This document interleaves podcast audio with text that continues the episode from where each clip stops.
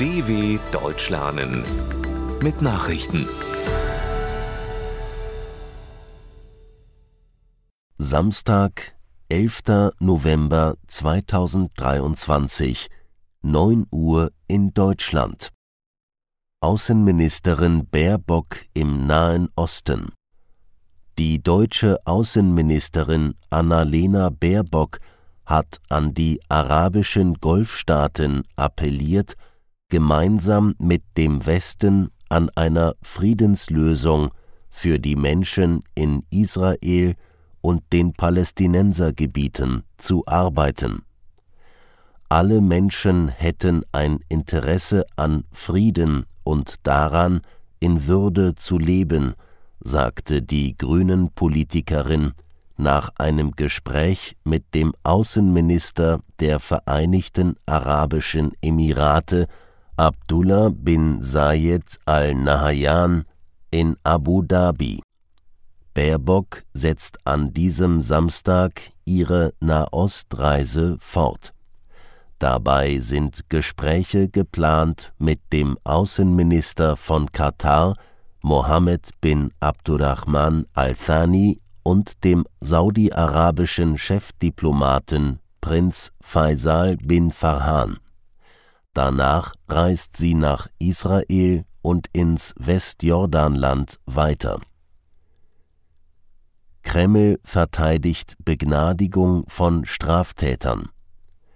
Die russische Führung hat die viel kritisierte Praxis verteidigt, verurteilte Straftäter für den Kriegsdienst aus der Haft zu entlassen. Kreml-Sprecher Dmitri Pjeskow erklärte, neben dem klassischen Begnadigungsverfahren gebe es noch die Möglichkeit, dass Häftlinge ihre Schuld mit Blut beglichen. Die Verurteilten, unter ihnen auch Schwerverbrecher, büßten für ihr Verbrechen mit Blut auf dem Schlachtfeld, so Pjeskow in Moskau.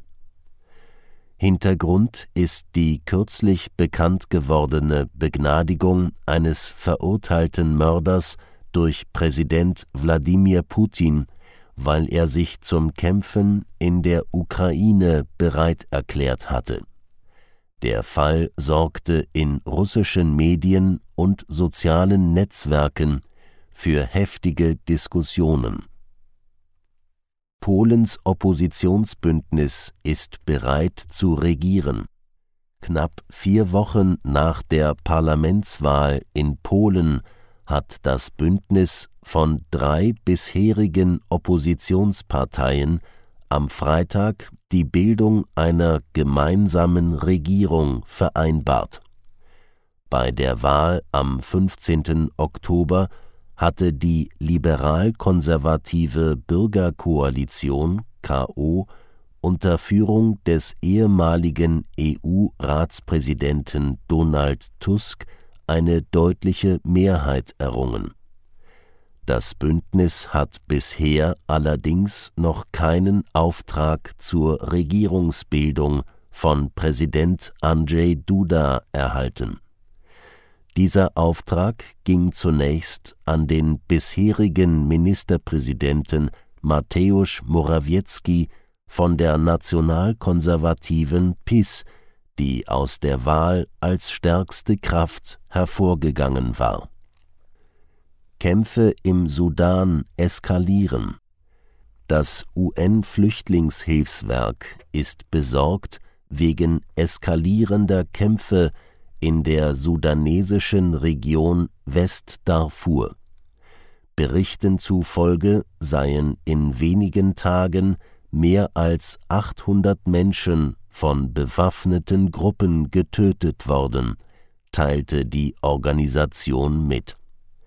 Zudem seien allein vergangene Woche mehr als 8000 Menschen in den benachbarten Tschad geflohen.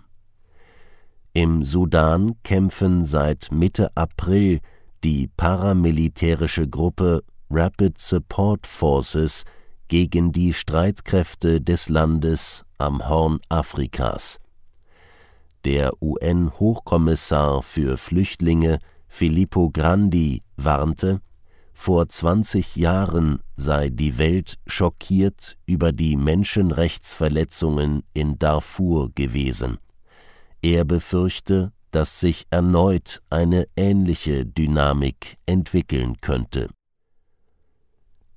Eindringen in Sicherheitsbereich von Flughäfen soll Straftat werden. Die Bundesregierung will deutsche Flughäfen sicherer machen und das Eindringen in den Sicherheitsbereich künftig als Straftat verfolgen. Wer vorsätzlich auf das Gelände eines Flughafens vordringe, gefährde die Sicherheit von Menschen und richte einen erheblichen wirtschaftlichen Schaden an, sagte Verkehrsminister Volker Wissing den Zeitungen der Funke Mediengruppe. Dies müsse künftig zumindest mit einer empfindlichen Geldstrafe geahndet werden. Wissing kann sich aber auch eine Freiheitsstrafe vorstellen.